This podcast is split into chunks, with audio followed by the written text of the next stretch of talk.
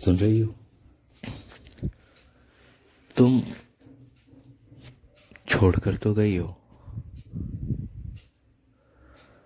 पर पता है, कुछ बचा नहीं है मेरे पास। आज शायद पाँच साल से ज़्यादा हो गए। पर आज ऐसा लग रहा है कि अगर तुम होती तो जो सिचुएशन अभी है ना, वो नहीं होती। मेरे घर वाले मेरे लिए लड़की ढूंढ रहे हैं।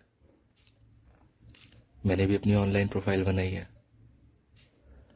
रोज चेक करता हूँ रिक्वेस्ट सेंड करता हूँ, कुछ के आते हैं।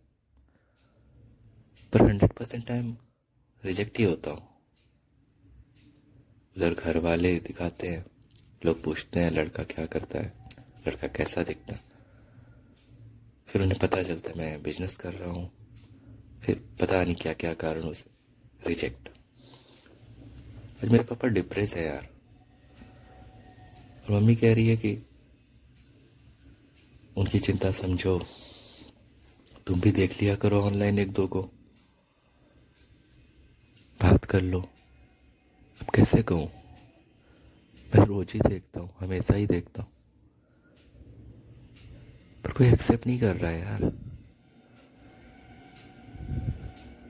तुम होती ना तो सिर्फ़ एक प्रॉब्लम होती, कि हम इंटरकास्ट थे। लड़ लेता मैं, क्योंकि वो दुख ना इतना बड़ा नहीं होता, जितना ये है। मुझे नहीं करनी शादी मुझे फ़र्क नहीं पड़ता। पर वो जो दो लोग घर बैठे हैं ना, उन्हें बहुत पड़ता है। ऐसा लगता है तुम सिर्फ़ मुझे ही छोड़ कर गई हो।